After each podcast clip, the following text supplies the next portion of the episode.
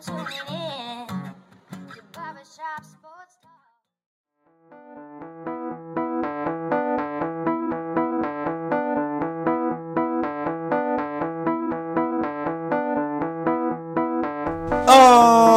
Oh, thank you for tuning in to the 94th episode of Barbershop Sports Talk with me, your host, Daryl D. Lane.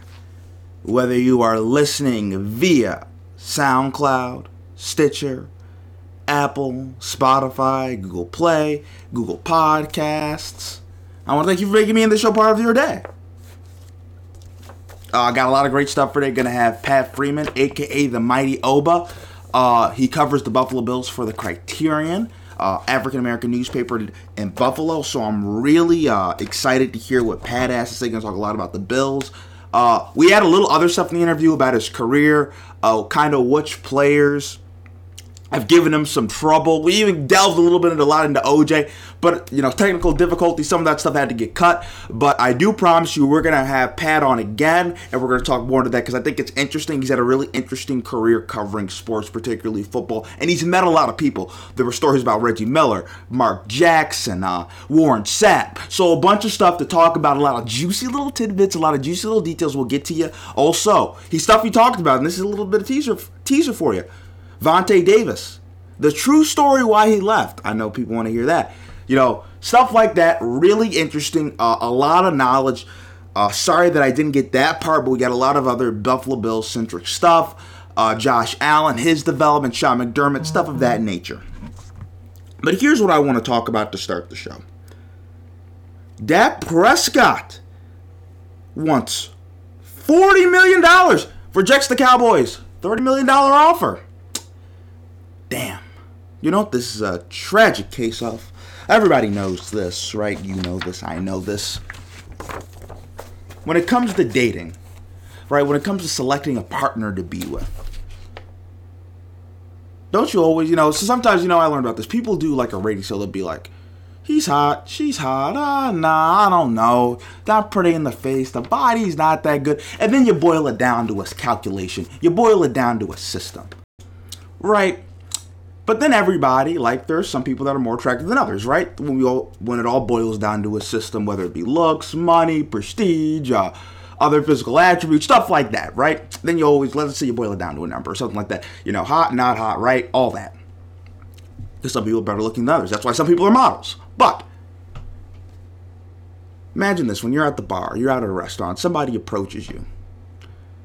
Sometimes you just look at them, you're like, ah. I'm not feeling it. I'm not feeling it. And there have been many times where I've heard people, they said, Why do you deal with that person? They don't justify that. They're, they're not uh, attractive enough or nice enough or nice enough to justify you doing that. Their looks aren't that great and their personality isn't that great. Why are you dealing with all the BS? Why? You shouldn't have to where you deal with a little bit of more stuff. You'll deal with a little bit of more uh, pain, ache, and argument. The person's really attractive, have a great personality, all that, all those good attributes. But here's the thing with Dak. Dak, if I'm going to boil this down to a number now, because we're talking about football players, Dak is a five who thinks he's a 10. he wants 40 million. You see, 40 million makes him, I believe, the highest paid quarterback in the NFL. It puts him ahead of guys like Tom Brady, Aaron Rodgers, Carson Wentz, guys that he assuredly is not better than. It would make him the highest paid quarterback in the NFL, the highest paid player in the NFL. Dak is not good enough to justify that salary. Dak is 25 to 30 million dollar quarterback, not 40 million dollar quarterback. He's not good enough to justify it for Jerry Jones. You want to know why? Because what makes Dak Cowboys offensive line, best run block, blocking and best pass blocking offensive line in the NFL. Amari Cooper, star wide receiver. Ezekiel Elliott, my opinion, the best running back in the NFL. Great defense, great front seven that the Dallas Cowboys have. Dal- Dallas works well because they have a quarterback in Dak Prescott that makes all the plays. but he makes all the plays within a confined system. It's very simplistic what Dak is doing. Dak is not doing stuff Matthew Stafford was doing a couple years ago when he's throwing the ball all, all over the lot and carrying the team, or what Aaron Rodgers has done, or even the extraordinary things we saw Patrick Mahomes do this past season. Throwing for 50 touchdowns, winning an MVP. Or Tom Brady winning his sixth Super Bowl. All Dak Prescott has done is win a playoff game at home against the Seattle Seahawks, who can't win a road game. right? That is all Dak Prescott has done. Dak Prescott hasn't won a Super Bowl. He hasn't been to a Super Bowl. He hasn't been to an NFC Championship game. He hasn't won an MVP. He hasn't won an Offensive Player of the Year. What has Dak done to justify that? Like I said, he's a five. Maybe I'll give you a six. Dak isn't bad. He isn't bad. But, but, but the personality, the looks don't justify all the hassle that that's going to cause you later on. They don't. Right? You know when that parent doesn't like that other that other person that you put in your life, they're like, you know what, I'm gonna be honest. I, I, I don't like him. I don't like her. I don't think it's gonna work out. I don't think it's gonna work out. True story. Uh and these are two people I knew, and they actually uh, broke up, right? And the interesting thing about it was, uh, when we were talking about the breakup and all the details about it, I was like, you know what? I kind of myself thought the relationship wasn't gonna last. When you asked me, what happens if he cheats on me? Do you really think it's gonna last? When you ask somebody a month into the relationship if it's gonna last, it means it's not gonna last. Jerry Jones and the Dallas Cowboys are mulling over right now. Do we really want to pay Dak Prescott? You want to know why? Because they know in their heart of hearts it's not going to work. They have to pay Ezekiel Elliott. They have to pay Jaylon Smith. They have to pay Amari Cooper. They have to pay their cornerbacks. They have to pay their offensive line. A lot of money and a lot of wealth to be spread around. Here's some stats for Dak Prescott. Here's some stats, right? Uh, look at his stats. 15th in passing yards. That's what he was this past season. 15th in the NFL in passing yards. Okay. 10th in the NFL in completion percentage. Okay. 19th in the NFL in yards per pass attempt. Uh, 16th in the NFL in touchdown passes. So let me put it to you this way. Uh, none of those stats are top five. There's nothing extraordinary about Dak. It's all good. It's all average or below average. Not explosive plays. Not big plays in the passing game. Nothing super dynamic. The only thing Dak Prescott does that is elite is he's around top five ish and not turning the ball over for a starting quarterback. He's very good at that, not throwing interceptions. But guess what? You know who else never threw interceptions? Alex Smith. The Kansas City Chiefs got rid of Alex Smith for Patty Mahomes, right? There's a reason for that. The team makes Dak, not the other way around. And it's always important to remember this. Dak overstating his value a little bit. Like I said, Dak is a 5, that thinks he's a 10.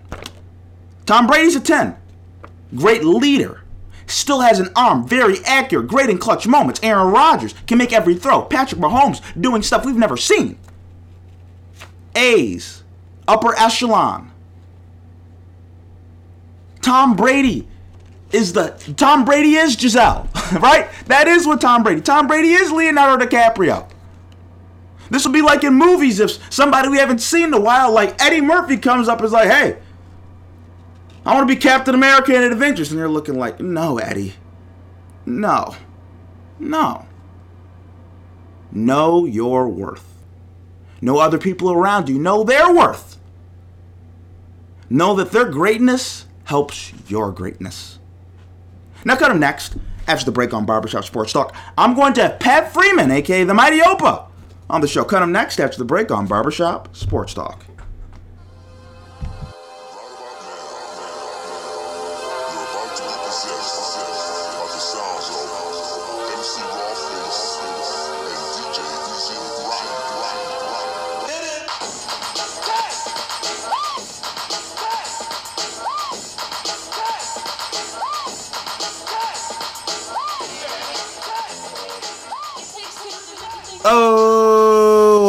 With Barbershop Sports Talk, and we have a very special guest with us, Pat Freeman, aka the Mighty Oba.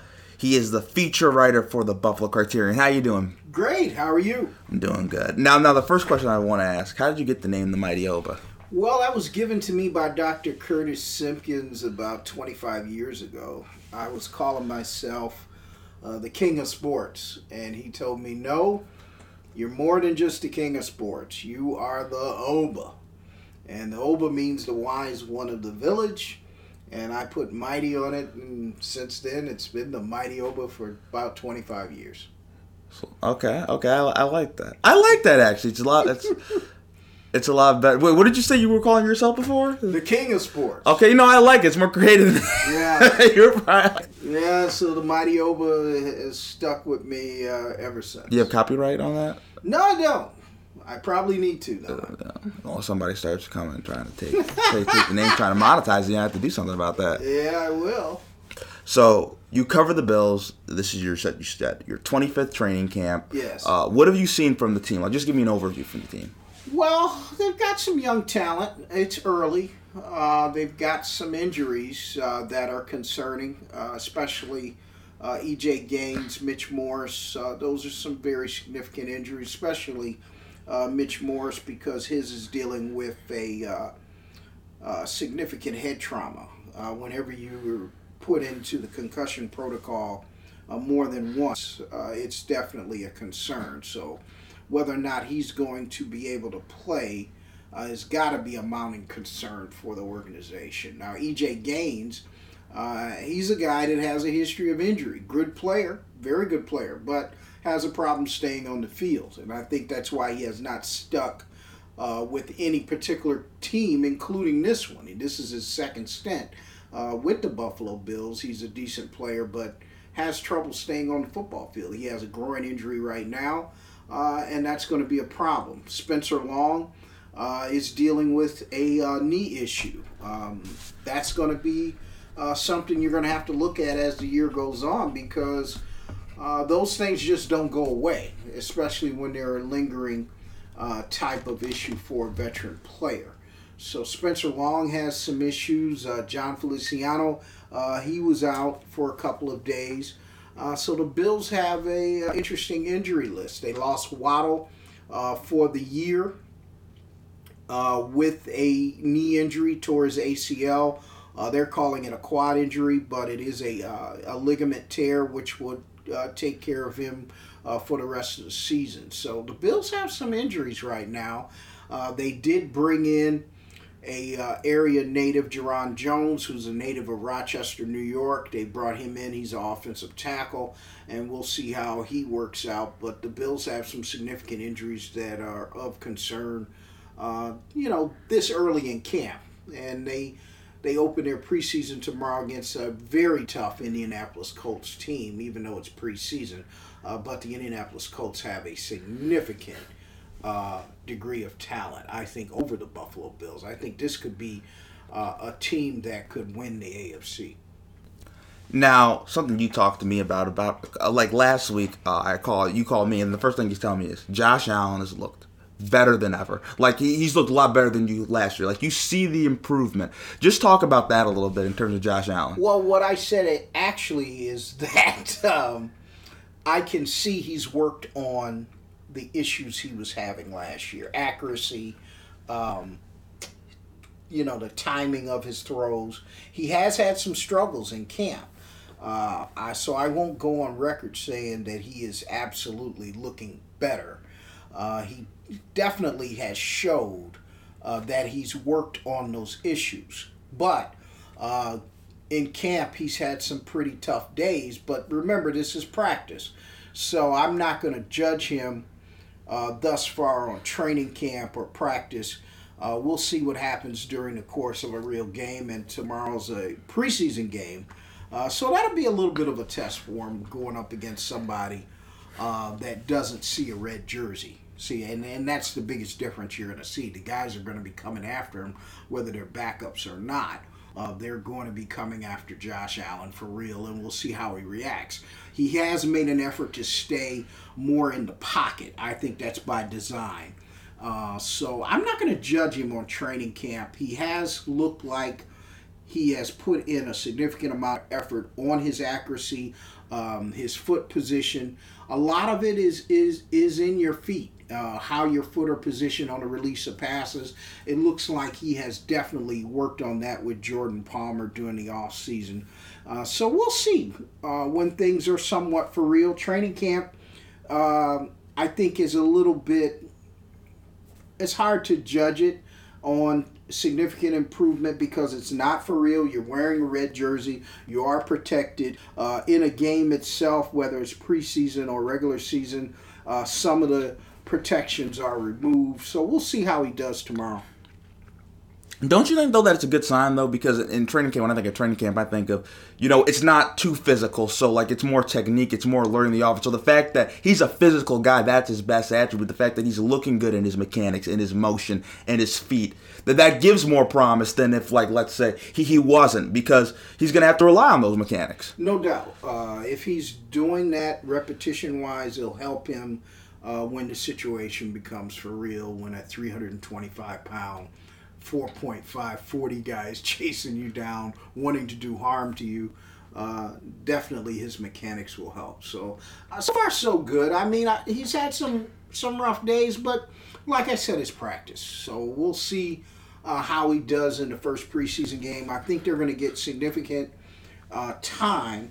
I think what is going to hurt him is the fact that he has some injuries on the offensive line. So the offensive line continuity is going to be affected by some of the injuries uh, that uh, this unit has sustained too. Now, my question for you would be, you know, when we talk about uh, in terms of it, it's by design. They want to be more in the pocket, but like you said, when that four or five uh, defensive lineman's coming at you, you're going to revert back to what you know, like muscle memory. And also, the coaches are going to be like, what he does best is he runs. Right. He's bigger and he's faster and he's stronger than a lot of guys. It's kind of like the Cam Newton syndrome. Right. Uh, so, h- how do you think that we're going to see that? How much running do you think we're actually going to see from him? Whether it be like they're going to change it up by design, or he's just going to start doing that because that's his instinct. I think a lot of his instincts are going to come in, but this is the problem with athletic quarterbacks that we've seen over the years is that coaches overcoach them and it takes away from their instincts. And now they're going to, you know, try to stay in the pocket and you end up seeing these guys take a lot of sacks. So don't be surprised if you see him making an effort to stay in the pocket and the end result might be him taking more hits. And that's not good uh, because that's when quarterbacks get hurt or they uh, sustain more sacks. So we're going to see. I mean, this has been a problem with athletic quarterbacks. We saw it with Tyrod Taylor, Cam Newton, and, and you just go on down the list. That quarterback coaches and coordinators tell these guys, I want you to do your work from the pocket. I want you to hang in there as long as you can. And sometimes you got to let these guys play by instinct. And I could tell in camp uh, that Josh Allen was making an effort to stay in the pocket. Now, he's got a strong arm. Uh, we're going to see how this works out and whether or not it affects his instincts. You think though that maybe what they should do is because you know like part of it, your game is your game. Like you, you can't ask somebody that's never done something their whole life and then just say, okay, in a couple months you need to learn this because realistically. The best thing I think the best thing for the team, and I want your opinion on this, is for him to run. Like I think I think that's their most explosive play. Right. Like using him in the running game. I think he's their most dynamic weapon. Right, yeah, uh, last year, no doubt about it. But you know the NFL. Uh, this is the way the NFL has coached athletic quarterbacks for years, and that goes back even before uh, Josh Allen, Tyrod Taylor. Look at look at what happened with Steve Young. Steve Young uh, was told to stay in the pocket. What ended Steve Young's career? Concussions. Started staying in the pocket. Started taking more hits. So. Um, we're going to see. I mean, eh, quarterbacks are protected. We're going to see will they look at this from an overcoaching standpoint if it affects Josh Allen. A lot of times these guys are overcoached and they lose that natural instinct on the football field. That's something we've got to look for. Uh, will that affect Josh Allen's game? Because naturally, like you said, uh, one of the, the strongest strengths of his game and his team is his ability uh, to make plays happen with his legs. But if you're telling him to stay in the pocket, uh, mentally, how is that going to affect his instincts in being a natural football player in the flow of the game? How do you- That's going to be interesting to see. How do you think he'll fare with that? I don't know. We're gonna see tomorrow. I mean, it'll be the first. Uh, that's a question I can answer for you a little bit better tomorrow because obviously, uh, what we've seen in training camp is that he has made an effort to stay in the pocket. Uh, a couple of days he did take off. Uh, you know, uh, it, it looked like natural takeoffs, but it looked like they were coaching him to stay in the pocket more. And whether or not this will affect his game, I, I think honestly, I think it will because we saw it with Tyrod Taylor. They were telling Tyrod Taylor stay in the pocket. Why don't you stay in the pocket? And he wasn't taking off. They did the same thing to EJ Manuel when EJ Manuel was here, and other athletic quarterbacks. So, is it going to affect him? I, I think it is. How will it affect him? We're going to have to see. Um, because you can make mistakes when you don't play with your instincts and the natural rhythm of the game. And if he loses that natural rhythm of the game, uh, we could see him make more uh, mistakes. So we'll see tomorrow. I mean, that's the first test.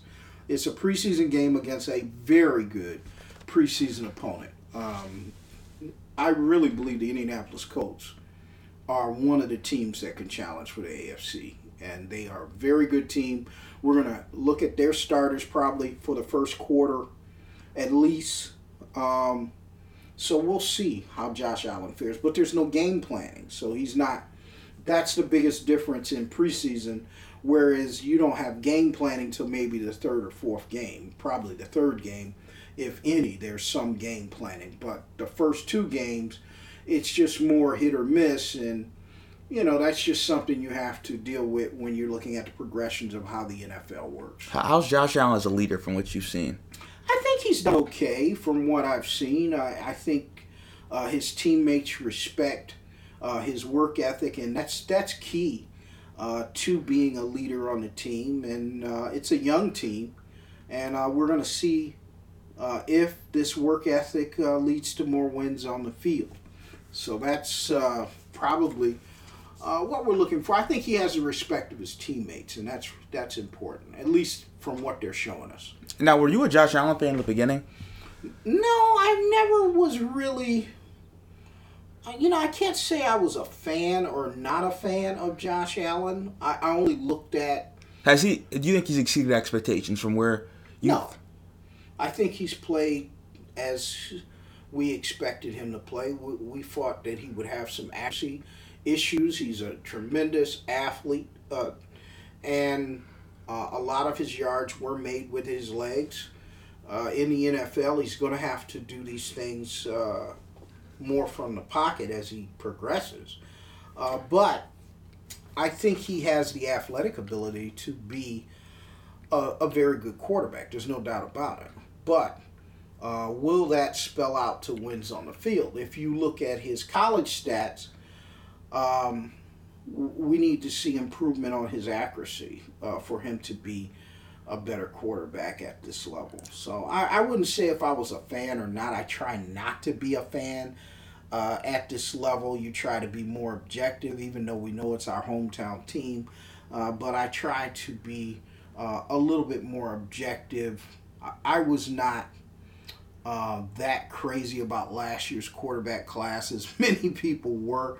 They were saying it's such a great quarterback class. I, I did not seem to think um, that it was that great. I thought the year before, uh, when we passed on players like Deshaun Watson and Patrick Mahomes, uh, would come back to bite us. And I, I still believe that. I think Patrick Mahomes and Deshaun Watson uh, were are going to be two of the best quarterbacks that have come out in the last five to seven years. Actually, I know somebody that I work with. He tells me every day that Josh Allen's actually better than Patrick Mahomes. Whatever. he just says Patrick. He said Patrick Mahomes is better offensive coaching, and he has better weapons. Which I, both of those are true, but I still think Patrick Mahomes is better. Well, uh, I can't disagree that they, uh, but the Bills do have weapons. I they, you can't Uh, receiver wise, they they are young. Um, they have they added some experience at the receiver position uh, with uh, Cole Beasley and John Brown. Uh, but I think Patrick Mahomes is in a system uh, that is very quarterback friendly, which is Andy Reid. So I wouldn't disagree with that. But I think right now Patrick Mahomes uh, and Deshaun Watson could be two of the best quarterbacks in the league, and we passed on both. So you think it's crazy that he says uh, Allen's better than Mahomes? Oh, at this point, yes, uh, because Mahomes is, is the defending MVP. I mean, that's basically Well, he also told me that Josh Allen was the best quarterback in the division. So in the division. yeah, I I don't see how he could say that. right now, I mean, he hasn't earned the right to have that. well, because he says Tom Brady's a system quarterback. No, I think Tom Brady has earned the right to be uh, Tom Brady. Uh, I think Belichick has helped in his success a lot, but I think Tom Brady has proven uh, that Tom Brady is a very good quarterback. I think Sam Darnold showed me enough last year that he has an ability to be a, a decent quarterback. Um, as far as the Miami Dolphins quarterback, That's magic. Well, you got Josh Rosen now. Um, the big debate was who was going to be the one pick, Josh Rosen or Josh Allen. Now they're in the same division, so we'll see. Got to give him a shot. I give Josh Allen the same opportunity. He could be. He has all the physical. He's a physical specimen. Would would you would you say it's fair to say right now, like coming into that draft, I thought Josh Allen would be the worst out of the five quarterbacks that were drafted. I was not a, as I said before, I thought that, draft was somewhat overrated. I thought the year before the draft uh, was better of just impact quarterbacks. Deshaun Watson, Patrick Mahomes, to me, are impact quarterbacks. I thought the Bills made a huge error passing on both. Last year, You would put Baker in that category of impact quarterback? I think Baker Mayfield could be an impact quarterback. I think just you don't think he's just as good as a Deshaun Watson? I think he has the ability to be. Um, I, I like I like what he did in Cleveland. I like what he did really more so in the. I thought he should have been a starter day one. Uh, I thought Hue Jackson made a mistake um, by not starting him day one. Well, it wasn't the Browns first. It won't be. It was. right, right. But Baker Mayfield could be. I mean, you know, we're going on potential rather than uh, actual performance on the field. Um, I think we'll see this year. You know, second year is a critical year in the development of a quarterback. I thought Josh Allen uh, had earned the right to be the starter uh, of this particular team. But like I said, I fought the year before. Um, those two impact quarterbacks, Deshaun Watson and Patrick Mahomes, to me, um, the Buffalo Bills should have taken one of one or the other, and was in a position to do that. now, what's been your favorite moment of Bill's training camp? Well, that's interesting. Uh, I would say that's a hard thought, but I thought that Micah Hyde, uh, Jordan Poyer, EJ Gaines before he was hurt, I, I thought, and Tre'Davious White, man, our, our defensive backfield, the backside, has the potential to be very good if Kevin Johnson is healthy. Uh, Kevin Johnson could be a steal if he can stay on the ball field. This is a guy that was one of the top corners coming out of college. And if he can stay healthy, uh, our backside could be very, very good. Along with the fact that I think our linebackers, if Deon Lacey is given a fair opportunity, this guy's a physical specimen too. Now he's also my frat brother, so I am a little biased, but I think Deon Lacey's been on this team now for a couple of years, and I'd like to see how he plays uh, at a outside linebacker in this defense. This guy's a physical specimen, and uh, with him, along with Lorenzo Alexander, uh, Matt Milano, who's proven to be a very good ball hawk before he was injured last year, I thought our defense uh, looks fairly good. I, I like Ed Oliver as a draft choice. Um, I think Shaq Lawson is going to have a breakout year. He's playing for a contract, obviously, but I think Shaq Lawson has also showed uh, his humanitarian side uh, when in his hometown a young girl was uh, killed and he paid for her funeral costs. And I, he made national attention with that. And then they were on good morning america line dancing just the other day. So I, I like the spirit of this defense.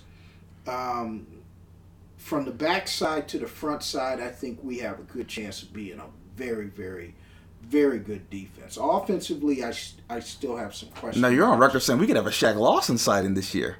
That excites people. Uh, yes he's playing for the money i mean if he doesn't it's over That's true. Yeah, it's he's going to get minimal amount of money if, if he does not make impact this year. Now, has there been any rookie haze or any fights that you witnessed? There was a couple, uh, nothing serious. I mean, Who- uh, who fought? Dawson Knox. Uh, I can't remember who he was fighting with, but there have been a few scuffles. There's always a few in, in training camp. Uh, it gets heated out there, and you got 90 guys now fighting for jobs. So uh, there's always a few scuffles. Nothing that I can really remember, other than I, I know Dawson Knox Was there- was one of the participants. Was there any clear winner? No, they didn't ask. They didn't allow it.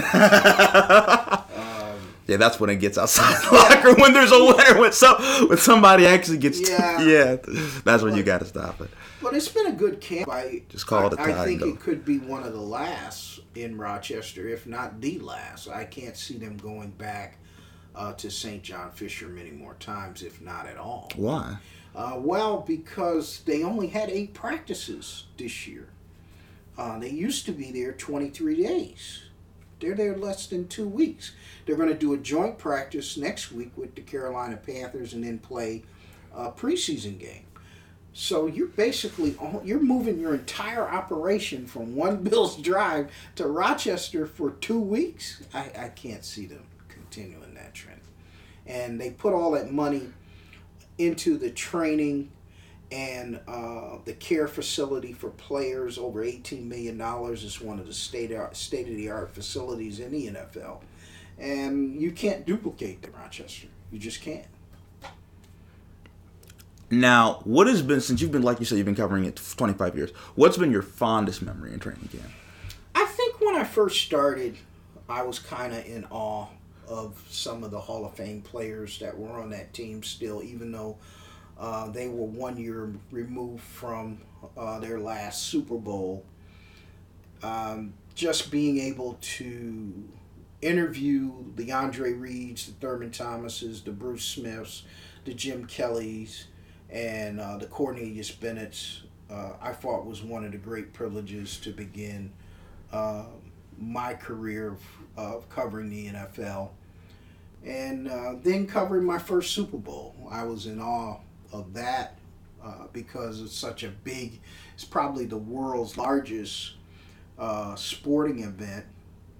And uh, then after a certain number of years, you learn how uh, to properly cover an event of that magnitude and to bring uh, it back to uh, the people you serve in Western New York or all over the internet, I thought was uh, one of the great privileges too. So I've covered 19 uh, Super Bowls. This will be my 20th year covering the Super Bowl.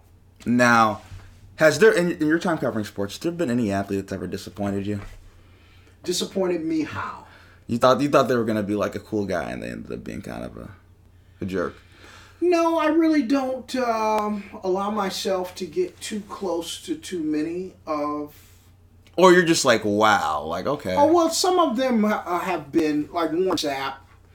Uh, I had an incident with him in Phoenix. Uh, he was just pretty nasty, but then later he got in trouble.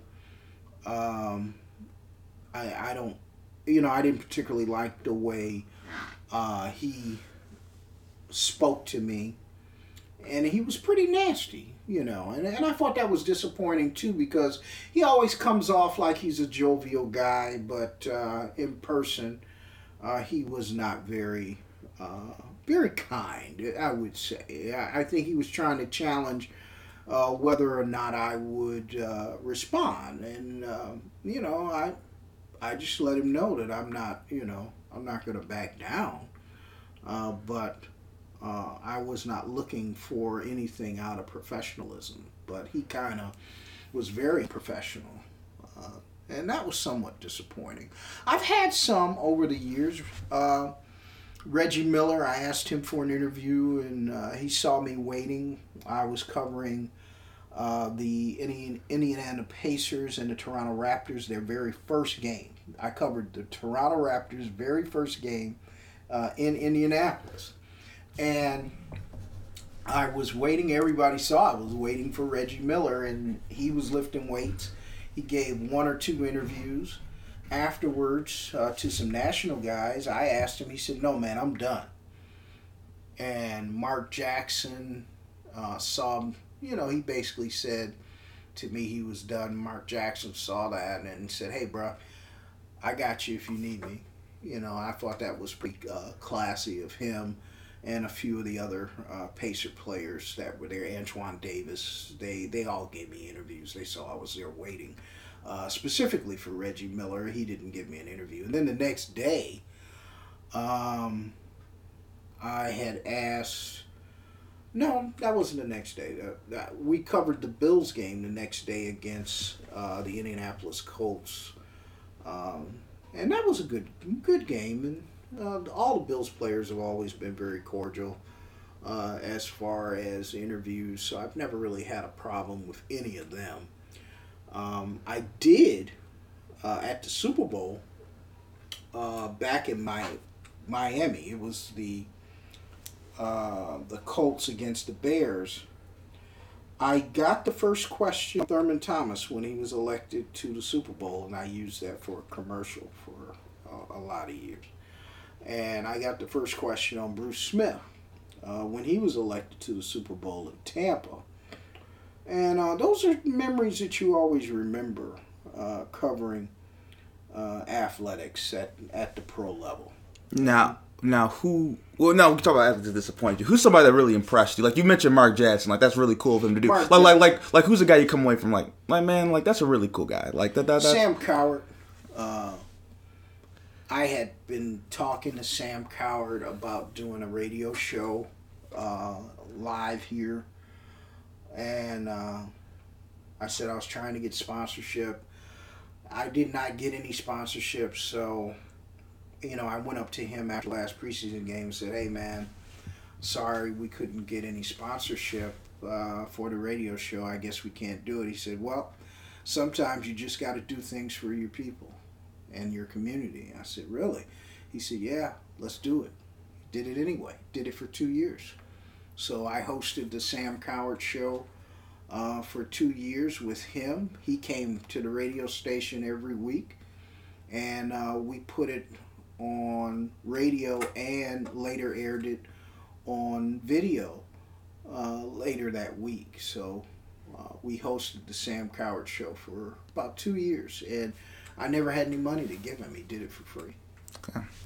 Now, uh, here's what I do want to talk to you about. I want to talk to you about O.J. Simpson. OJ, Not he's O.J. That's OJ, greatest football player I've ever seen. okay. Greatest football player you've ever seen. Ever seen. Just- I, I I don't make if any if ands or does. and, and it. people forget about it because you know everything else. But exactly. but just talk about people don't realize how electrifying he was. greatest running back I've ever seen. Fastest I've ever seen. Um, O.J. Simpson by far was the greatest Buffalo Bill. There's not even. It's not even close. Jim Kelly, Bruce Smith. Not close. Thurman Thomas? Not close. OJ was just a freak of nature. Anybody can review his films. Nobody has done a thousand yards in seven games. Seven games. And then he did another thousand and three in another seven games. Nobody. It's still a record. 14 games. OJ Simpson, 2,003 yards in 1973. He saved this franchise. This franchise needed a new stadium. Not only did he save the Bills franchise, but he became the folk hero the NFL needed. Before there was Michael Jordan, there was O.J. Simpson. That guy represented Hertz for a number of years. Gillette, Remington. He had so many endorsements, it was bizarre. And he was in Buffalo, of all places. And he put Buffalo on a map uh, that I think uh, did such a service to Western New York that most people have totally obstructed this man's contribution to Western New York because of the unfortunate events of 1994. Now I want to. Do you think OJ did it? No, I don't know. I all I know he was found not guilty, and um, we're supposed to respect decisions. I've never entered into whether he did it or not. But remember now, I am biased with OJ. I grew up admiring OJ Simpson. Everybody wanted to be OJ Simpson growing up. So it what happened in 1994 was a threefold tragedy for me. Uh, what happened to Ronald Goldman, what happened to Nicole Brown Simpson, absolute tragedies. But the third part of that tragedy is that O.J. Simpson fell from the mantle of superstar to pariah. to absolute nothing. He has nothing. I mean, all he has is his pension and what he once was. So it was a threefold tragedy. So I never can say whether or not he did it or not, but I, I know that Ronald Goldman lost his life, Nicole Brown Simpson lost her life. Somebody murdered them. But also, too, O.J. Simpson fell from the mantle of being one of the great superstars, uh, probably, of the century. I mean, the NFL 100 greatest players, they had him at 31. 31. O.J. Simpson. Really? Come on. He's one of the greatest players ever played. He's top five, top 10. There's, there's very few players that his stats alone, if you go back over to running back stats, he still has records. He has the most 200 yard games in NFL history. It's not even close. This has been since the early 70s, man.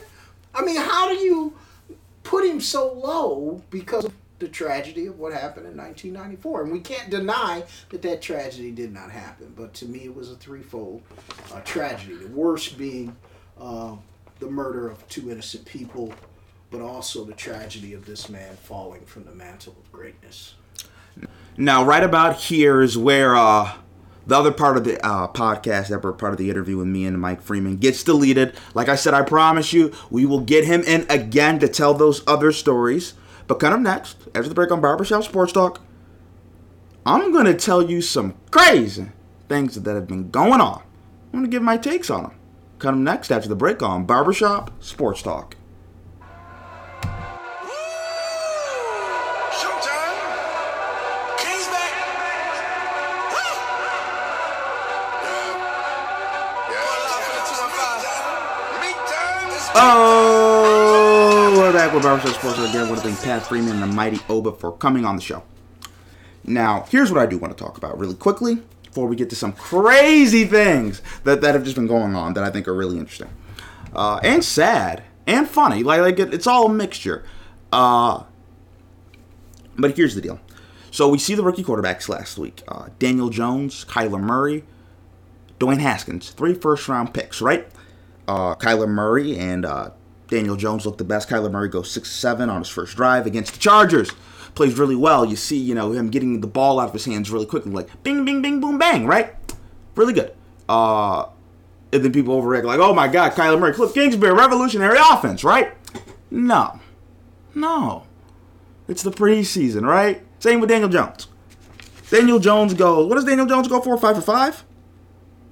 He goes five for five um, against the Jets. Plays really well. Dwayne Haskins struggled a little bit. He threw two picks. But but here's the thing about all three of these quarterbacks, right? I'm not going to overreact because Daniel Jones and Kyler Murray did well against these vanilla defenses uh, that don't blitz, that aren't doing exotic schemes, that aren't disguising anything against backup NFL players or players that won't ever play in the NFL or players that you'll see at your local McDonald's very soon, right? Or even guys that you'll see in the XFL or the AFL or the Canadian Football League guys that will never play down in the NFL. Or practice squad guys. Like, I'm not going to get too excited over that. Kyler Murray was a number one overall pick in the NFL draft. He should do that. They also ran a spread offense for the Arizona Cardinals. They ran a spread, kind of similar to what Kyler Murray ran in Oklahoma with uh, Lincoln Riley. A lot of similar concept that looked like uh, similar concepts to me is what it looked like. So he was very comfortable. He was very comfortable. And you see Daniel Jones, right? He's making throws. Daniel Jones just, it looked really good. But let's remember, the Jets aren't doing anything. They're not doing anything special on defense. So it was scripted for Daniel Jones and Kyler Murray to succeed. Now we see a guy in Dwayne Haskins. He struggles a little bit, but you know what? And here's my thing. Uh, Dwayne Haskins two picks, but two picks. But here's what I would say: the Washington Redskins offensive line is porous at best. Dwayne Haskins getting hit a lot, and their franchise left tackle Trent Williams doesn't want to play for the organization anymore because apparently they lied about injuries or whatever. Not a good situation for your rookie quarterback to get. And so I give Dwayne Haskins a little bit of a break. But here's the thing, and I want to say, here's the thing, and here's what I look for really in the preseason. I see traits. You see with Kyler Murray, he has accuracy. Uh, he has pop pop on his arm. His feet are extremely quick. You saw him run a couple times. His he might have the fastest feet in the NFL. Daniel Jones. You see, this isn't some guy that doesn't have physical gifts. Daniel Jones, when he drops back, you see how athletic he looks. He looks like an athletic looking dude. It's kind of like Josh Allen. At first, I was like, how athletic is Josh Allen? Then you see Josh Allen up close in an NFL game, you're like, damn, this dude is pretty freaking athletic. Like, this dude is an athlete. Same with Daniel Jones. You look at him and you're like, okay, okay. This dude looks like he has the body, he has the physique, he has the speed, he has the arm. You see that there's athletic traits that make him a first round pick. And then Dwayne Haskins. You see uh, why people talk about Dwayne Haskins being this p- prototypical pocket passer. He's big, thick, strong man. He's a big man. It looks like he's about 240. Looks really big. And he's thick too. Has the arm. And he's athletic too. Himself. So you see traits, and that's what you look for. You look at traits that you can build off of and that you can use to create a scheme that allows your players and your personnel to have the best success. That's all the NFL is. Look at the Patriots. That's all they do. Put their players in the best position to succeed. You're not going to split Julian Edelman to the outside. You're not going to do that. And you're not going to do that because that's not what makes Julian Edelman great. That's not why Julian Edelman wins Super Bowl MVP. He wins Super Bowl MVP because he kills you from the slot. It's like Tom Brady. Hey, it's like, hey, Tom Brady, let's throw a bunch of 20 yard uh, plus passes like we're Patrick Mahomes the Kansas City Chiefs offense, even though we have no deep threat to speak of. It's like, no. Short passes, bubble screens, play action. Stuff like that. It's like, hey, Rob Gronkowski, you're struggling a little bit with your speed, your athleticism deteriorating a little bit. But hey, you know what you still do at an A plus level? You block. Hey, let's put you on the line of scrimmage, get down there with the old linemen, and let's maul people. See, that's why the Patriots are smart. And that's what this is what we have to look for the whole preseason. There are traits in each of these guys, Daniel Jones, Dwayne Haskins, Kyler Murray, that can be used and uh and cultivated and immersed that can be brought together to have success. All the three of those guys that I looked at and watched, they can all play in the league. None of those guys, it's not like they don't have talent. And I assume they all work hard. At least I hope so, right? Now I'll talk a little bit about just some crazy things. Just some crazy things that that were in the news cycle. So Jalen Ramsey, all world cornerback for the Jacksonville Jaguars, in my opinion, the best cornerback in the NFL. Uh, he talks about sliding into DMs. Now everybody knows what sliding into DMs is. Uh, usually it's happened with with a guy who takes interest in a female. Uh, and they will uh, whether it's Instagram, you can do it Snapchat, you can hell, you can slide in people's DMs on Facebook. I don't know about Instagram because I'm not on Instagram, but I know you can do it on Facebook, Snapchat, and uh, you can do Twitter. You can do it on every social media platform. You're going on your individual messages, just say a message, say, hey, how you doing? You know, try to get in there, try to see if I can get a date, if I can hang out with you, you know, do all that. So this is what Jalen Ramsey said he did before uh, he was in the NFL when he was with the Florida State Seminoles. he would slide into opposing uh, wide receivers their girlfriends, DMs, on game day or before game day. Now, uh, let me tell you how funny this is. Imagine game day. Um, you're a player, you're getting warmed up, you're a receiver, and, and then you hear your girlfriend calls you and it's like, hey, you know that cornerback Jalen Ramsey?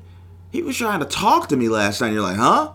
And Jalen says he did it to get opposing players off the off their game. Everybody who knows who Jalen Ramsey is, you know how he criticized Josh Allen, said he was a bum. He talks, he's brash, he runs his mouth, talks a lot of trash talk. That's just type of guy, that's just type of player Jalen Ramsey is. And Jalen Ramsey said he did that for for his whole college career.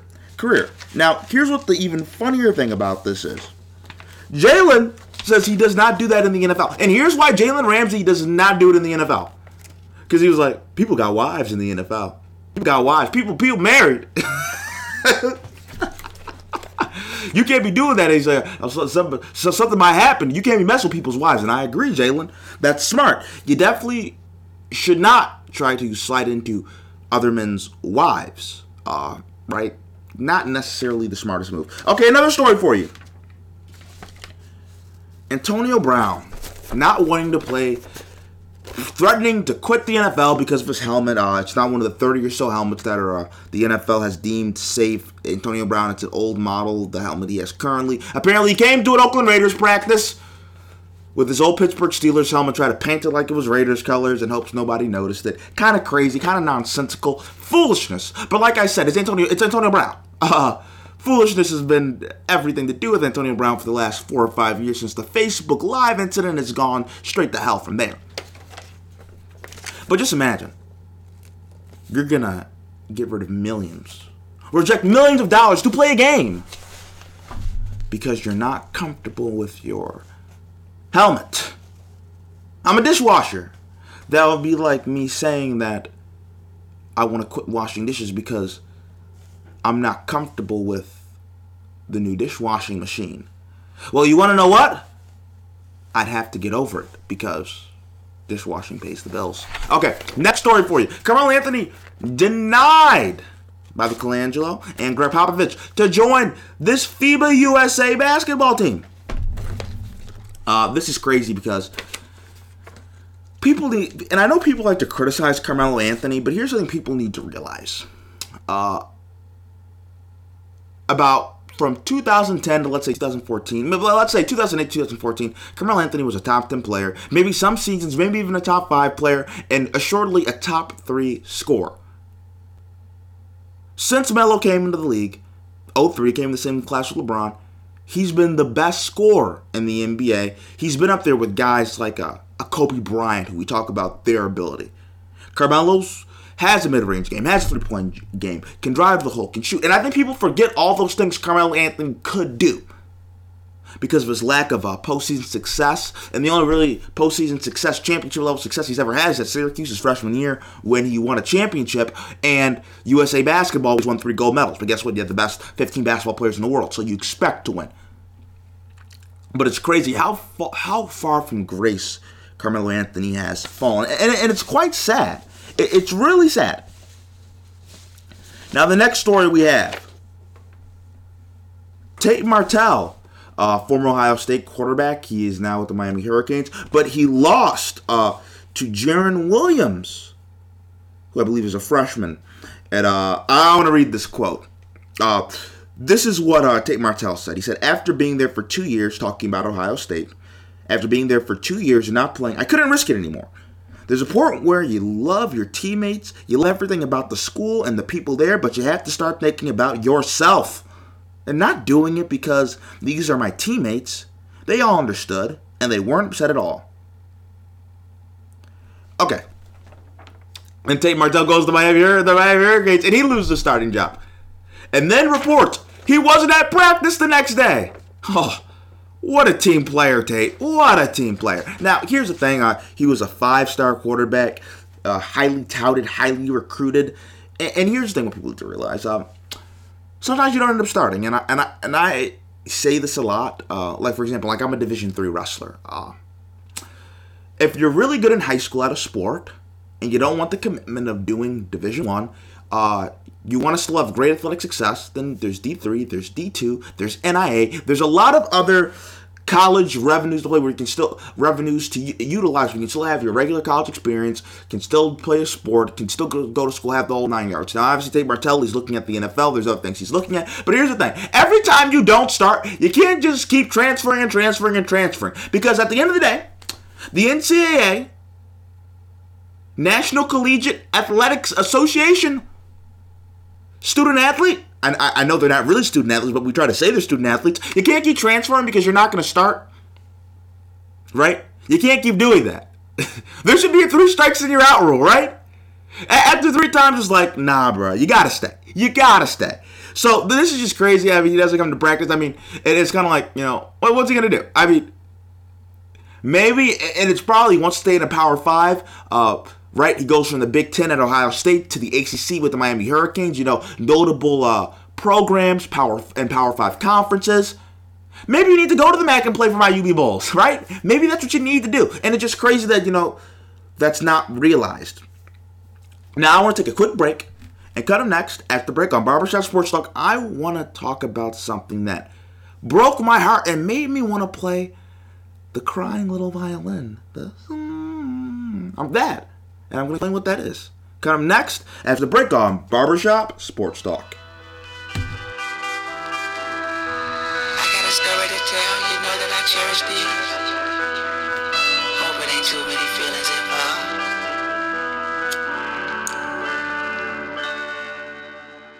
Oh, we're back with Barbershop Sports Talk. Now, sad news NBA, DeMarcus Cousins. Tore his ACL, and uh, I think Stephen A. Smith was talking about this a couple days ago. DeMarcus Cousins has cost himself about $200 million.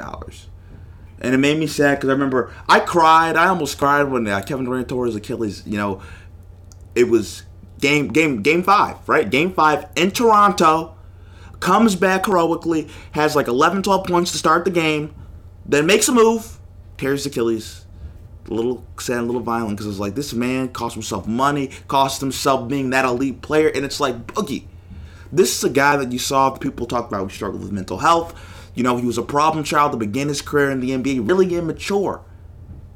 He's been growing up before our eyes. He's accepted lesser roles, accepted being a guy that goes from averaging 28 points and 15 rebounds to a guy that averages 16 points and 8 rebounds to a guy that plays 40 minutes a game to a guy that plays 20 minutes a game to a guy that is a starter to a guy that is a bench player. That's a it's it's big to take a step back like that when you're in the heart of your prime, the heart of your career, when you're trying to get yours. When it's time for you to be selfish.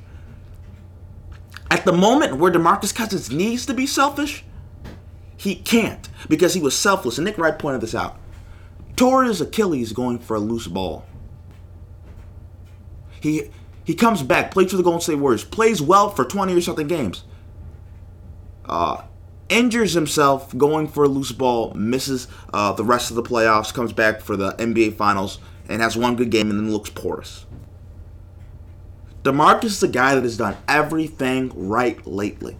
And it makes me sad that he's not being rewarded for that. And maybe he might never be a Hall of Famer. And maybe five, ten years ago, he's going to be what we consider Derrick Rose. Like, people forget, 10 years ago, Derrick Rose was better than Russell Westbrook. Derrick Rose was better than James Harden. Derrick Rose was better than Chris Paul. Derrick Rose was better than Steph Curry. But we don't talk about Derrick Rose. We don't talk about Derrick Rose. I think it's always important to remember that these athletes, there's a personal element to it. It's not just a player on the court. I know a lot of people don't care about DeMarcus Cousins. You know, out of mi- out of sight, out of mind. He was like the, the sixth best player on that Golden State Warriors team last year. He, he was probably not even going to be in end game lineups for the Lakers this year. It's LeBron and AD show, we know, right? It's not DeMarcus Cousins, but just want I want to put my prayers out for DeMarcus Cousins because it's really a sad, sad story. It's really a sad, sad, sad story. And when I and when players get their money, fans, people, please do not criticize them because stuff like this can happen and they can cost themselves 200 plus, 100 plus million dollars. You might say, what is that? Boogie's set for the rest of his life. He probably will be. But he has a chance to make sure his kids' kids will be set for the rest of their lives. That's generational money. That's stuff you can't get back. And I don't care what line of work you are, how financially secure you are. 10 mil, 10 mil, 20 mil, 20 mil, 50 mil, 50 mil. And I ain't never seen a mill in my life, and I know that. Thank you for listening to this episode of Barbershop Sports Talk. I want to thank Pat Freeman, aka the Mighty Oba, for coming on the show. See you for the next episode of Barbershop Sports Talk.